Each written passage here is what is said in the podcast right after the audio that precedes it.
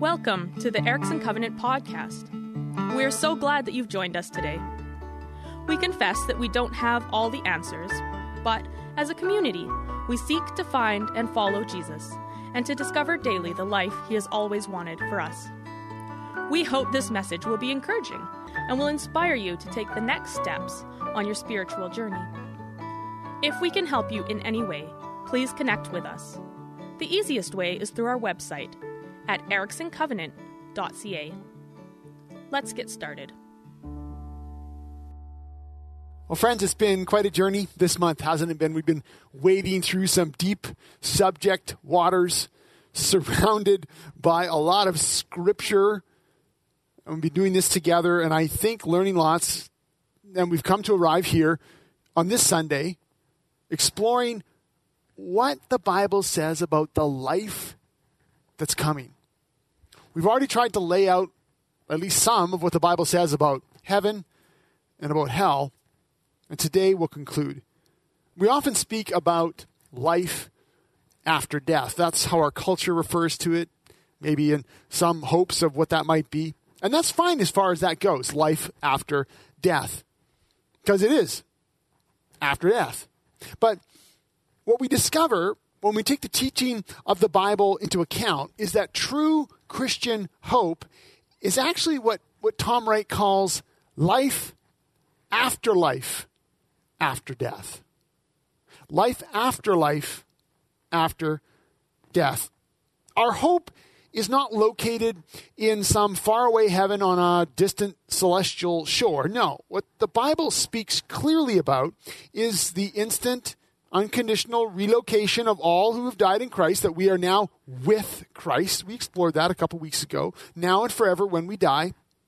And yet, that heaven, that life after death is only temporary.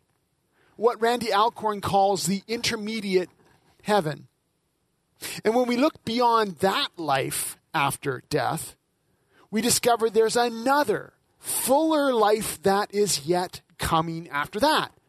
When heaven and earth are reunited and we are given resurrection bodies on a recreated earth.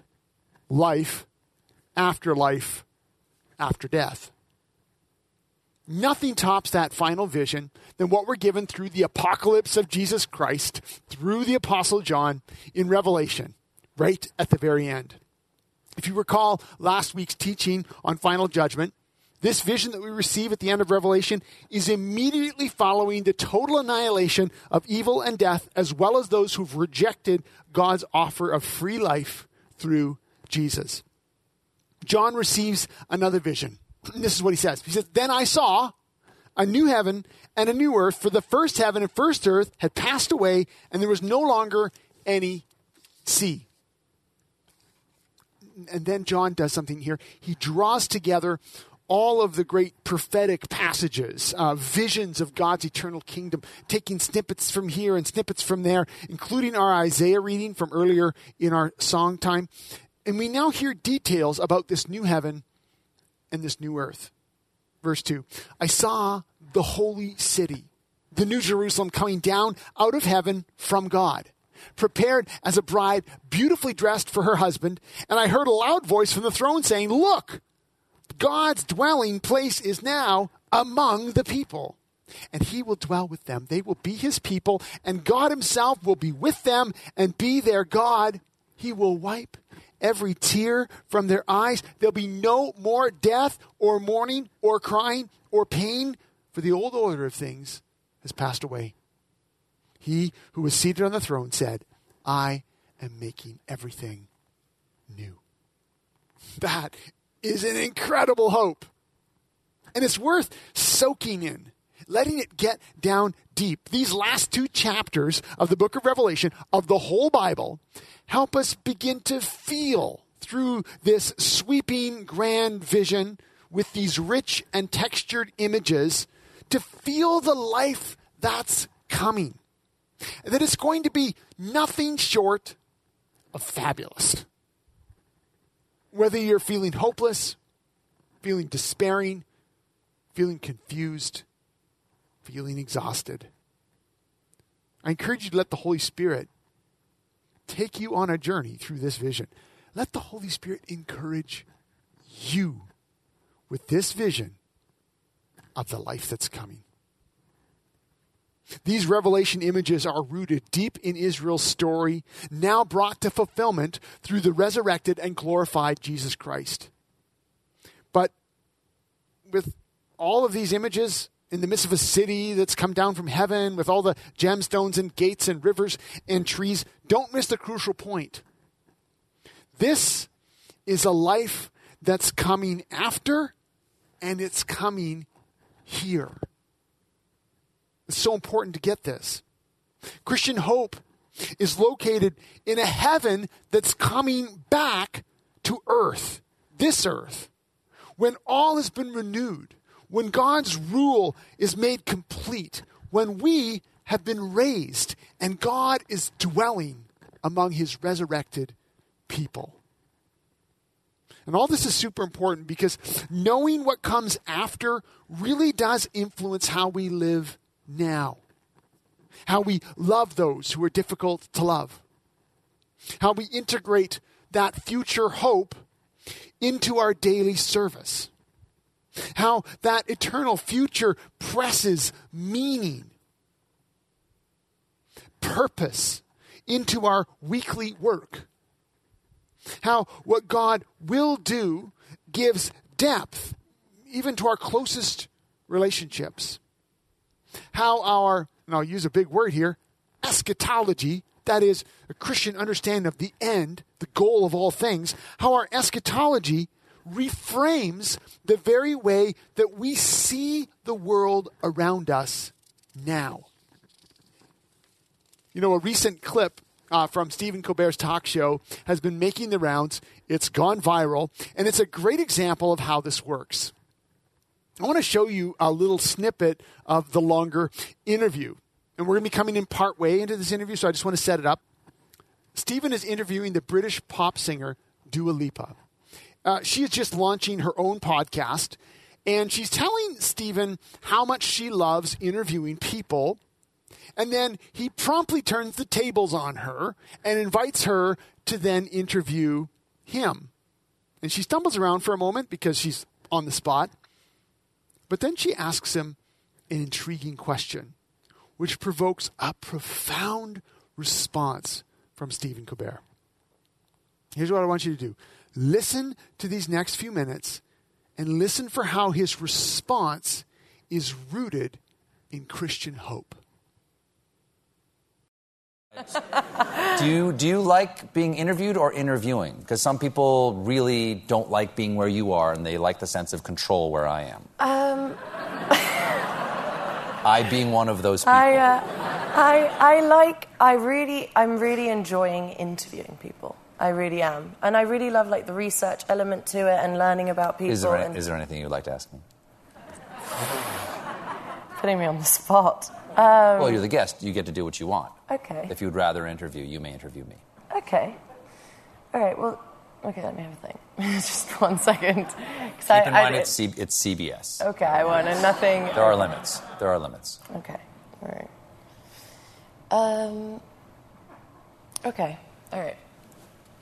Pop star back that way. Okay. Podcaster. Right. Right. Very serious stuff. So, um, I love your show, by the way. Amazing audience. Thank, thank you, you thank you me. so much. Yes, give them a round of applause. I'm such a fan. I'm such a fan. It's such. I was so nervous backstage. I'm such a fan of yours. I'm thank actually so really much. nervous oh my God, to, it's such an honor to be interview here with you. you. So thank you yeah, so much please. for being here oh, tonight. God, I really yeah. appreciate it. A little nervous. Um, so I think something that your uh, viewers really connect with in your comedy and your hosting skills, yes. Especially in the like past few years, is how open and honest and authentic you are about the role your faith plays in your life. Oh, that's interesting. And I was wondering is there any, you know, does your faith and your comedy ever overlap? and does one ever win out? I think ultimately, us all being mortal, the faith will win out at the end. but I certainly hope when I get to heaven, Jesus has a sense of humor. But I will say this. I will say this. Uh, someone was asking me earlier about what I. This is this relates to faith because my faith is involved with. I'm, I'm a Christian and a Catholic, and that's re, re, always connected to the idea of um, love and sacrifice being somehow related, and giving yourself to other people, and that death is not defeat. If you if you can see where I'm getting at there. Someone was asking me earlier, what movie did I really enjoy this year? And I said, well, I really like Belfast, which is Kenneth Branagh's story of his childhood. And one of the reasons I love it is that I'm Irish and uh, Irish American, and it's such an Irish movie. Um, and I think this is also a Catholic thing because it's, it's funny and it's sad, and it's funny about being sad. In the same way, that sadness is like a little bit of an emotional death, but not a defeat if you can find a way to laugh about it because that laughter keeps you from having fear of it. And fear is the thing that keeps you from turning to evil devices to save you from the sadness. As Robert Hayden said, we must not be frightened or cajoled into accepting evil as our deliverance from evil. We must keep struggling to maintain our humanity, though monsters of abstraction threaten and police us. So if there's some relationship between my faith and my comedy, it's that no matter what happens, you are never defeated. You must understand and see this in the light of eternity and find some way to love and laugh with each other. Wow. Everybody. That is an incredible example of a thoughtful Christian expressing his faith in Jesus. And did you notice this? How what Stephen believes about what comes after then influences his life, his work, his comedy now. Did you catch some of the key truths he was expressing? If you've been with us through this series, you might even recognize some of them. Uh, all of life is a gift. The we, fact that we are mortal. Uh, what did he say? He said, ultimately, all of us being mortal, the faith will win out in the end. How about the fact that all is grace? He said, I hope Jesus has a sense of humor. And it was a way of him expressing actually his confidence in the grace of Jesus he said that Jesus' loving sacrifice defines our life of service. When he said love and sacrifice are somehow related, giving yourself to other people. He expressed the truth that Jesus conquered death and how that changes everything. The fact that resurrection renews when he said, Death is not defeat. And then joy, that somehow the good news of Jesus changes our experience of suffering he said, sadness is a little bit of an emotional death, but not a defeat if you can find a way to laugh about it. And then, when he finally answers the question directly, this is what he says. If there is some relationship between my faith and my comedy, it is that no matter what happens, you are never defeated. You must understand and see this in the light of eternity and find some way to love and laugh with each other. Now, friends, why do I share this clip? Well, partly because it's just a great example of a Christian bearing witness to Jesus in the public sphere, and I wanted you to see that. But mainly, it's because it shows us that what the Bible has to say about what comes after, it's all connected to Stephen's main point here. It's what he's expressing that no matter what happens, you are never defeated. That's what Isaiah tells us. It's what Jer- Jeremiah is talking about. It's what Daniel was going on about. It's what Jesus taught. It's what Jesus lived. It's what we hear through Revelation. It's what we've been exploring through this entire series. That because of Jesus the Messiah, because he's the Son of God, because of his sacrificial death, because of his victorious resurrection, because of this heaven and earth reunion that is coming for us after, death is not defeat. And when we know this, we can, in the words of Stephen Colbert, understand and see all of our lives in the light of eternity and find some way to love and laugh with each other. Ah, beautiful. My hope is that our after series will have helped us, yes, get a bit more clear, but a whole lot more confident in our lives now following Jesus. Now, I know I've heaped a pile of information on in the last few weeks. I'm aware of that. I've also received the feedback from you on that. Um, And I hope you're choosing to dig further into these things, particularly ones that sparked you or irritated you or intrigued you. And maybe you want to join us tomorrow evening. We're going to have a chat over Zoom um, Monday evening, February 28th, and uh, a link will be going out through uh, email or you can find it on our website. Um, but I, I want to take you just to one final place today. Set against the backdrop of heaven coming to earth, I want to explore with you a, a hopeful and I think helpful way that we can think about our own bodily resurrection. And I want to offer you a single image coming right out of Paul's teaching in 1 Corinthians 15, and that's the image of a simple seed. I have in this bowl some wheat.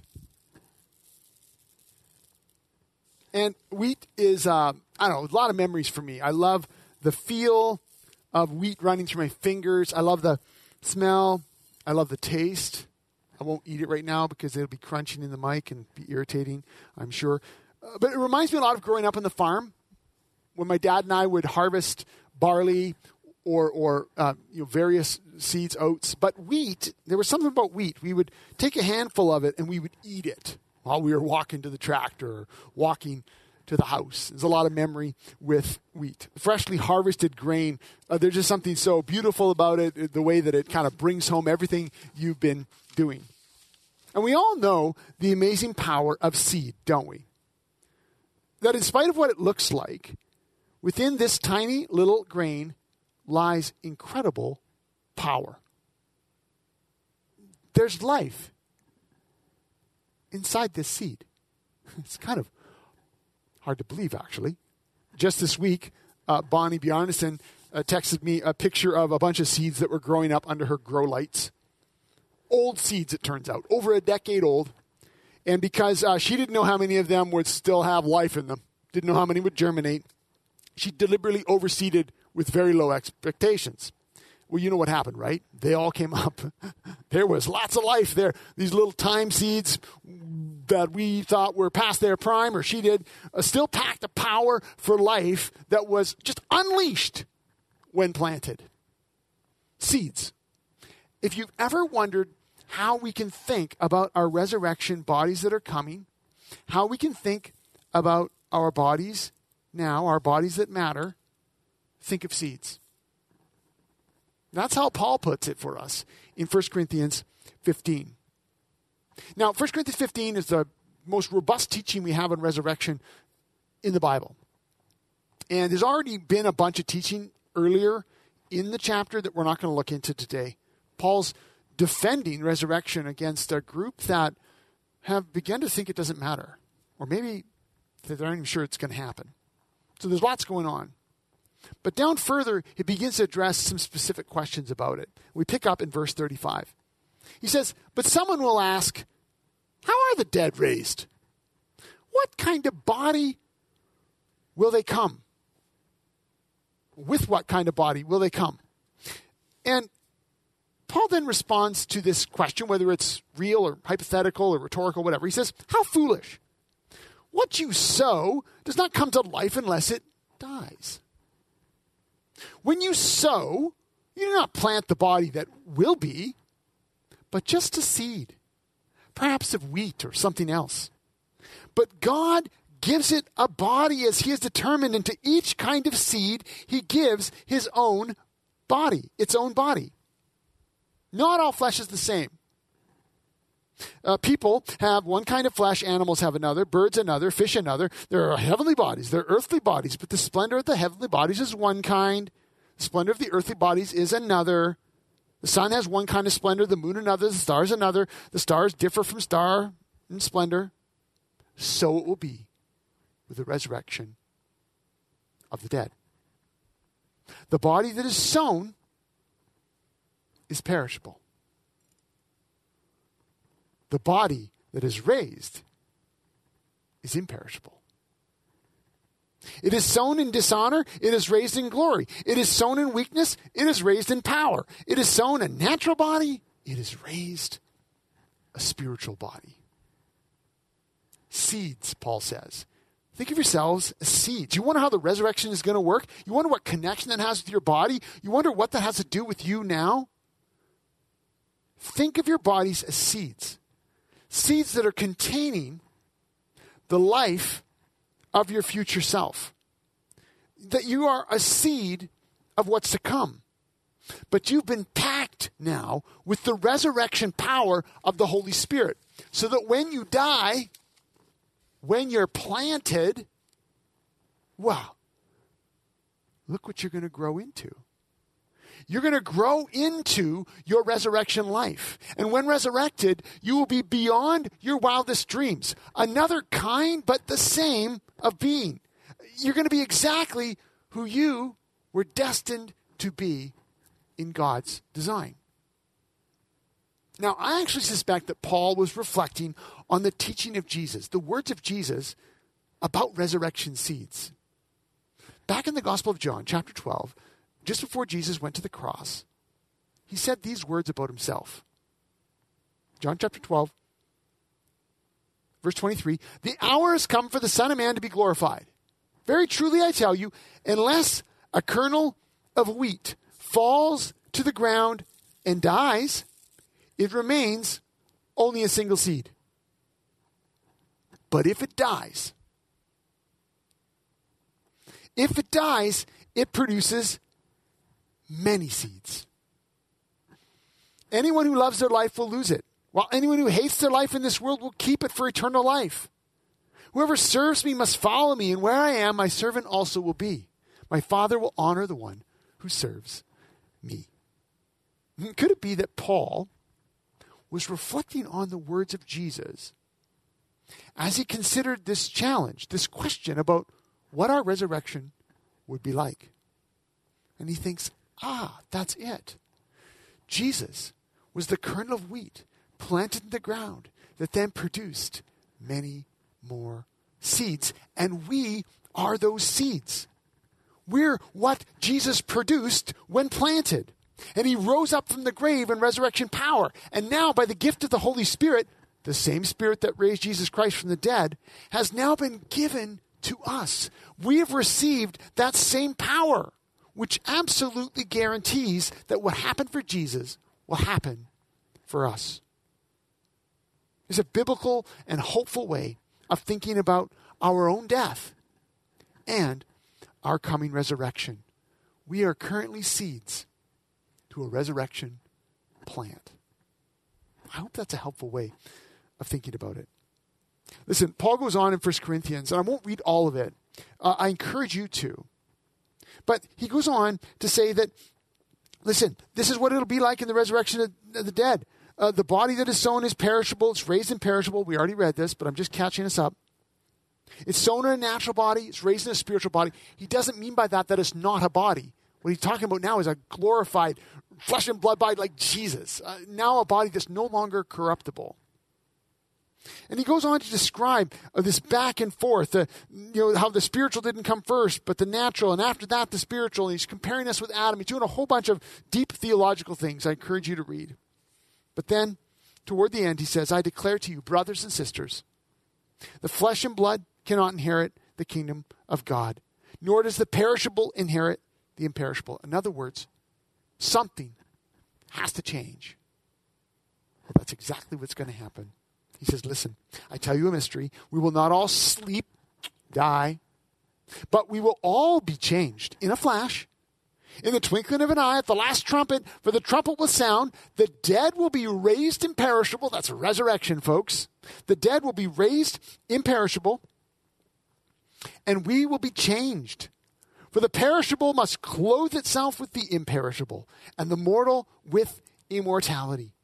When the perishable has been clothed with the imperishable, and the mortal with immortality, then the saying that is written will come true death has been swallowed up in victory. Where, O death, is your victory? Where, O death, is your sting? The sting of death is sin, and the power of sin is the law, but thanks be to God he gives us the victory through our Lord Jesus Christ. Wow. I mean, that's incredible stuff. It's all here inside of us. given to us by the Holy Spirit that because of Jesus, we're becoming something new. And at our resurrection, it'll be massively new, and yet it will have been planted by who we are now. It'll be something beyond our wildest dreams, and yet it will be somehow consistent with our identity, who God has created us to be now. Our bodies matter now because in them we possess God's resurrection life. And our bodies will matter after when we fully become all that God has destined us to be. Now, I don't know all that that's going to look like. Paul didn't either. He's beginning to sketch a bit of what it might be like, and he invites us into that in hope and in faith that what's coming is amazing.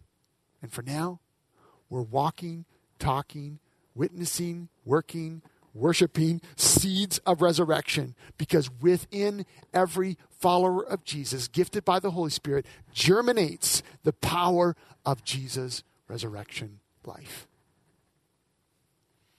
Well, how do we sum this up? You know what?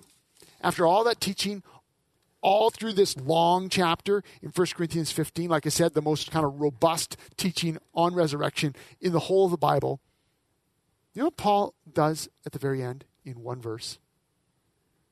He brings it all back to now. He brings it all back to here, to today. All of this resurrection theology, all this deep teaching, all this amazing hope for the life that's coming. It's meant to root us in our daily life now. It's meant to give us courage and hope and strength. Listen to how he finishes. It's a beautiful flourish. 1 Corinthians 15 58. Therefore, my dear brothers and sisters, in light of everything I've just said, all this stuff about resurrection, therefore, my dear brothers and sisters, stand firm. Let nothing move you.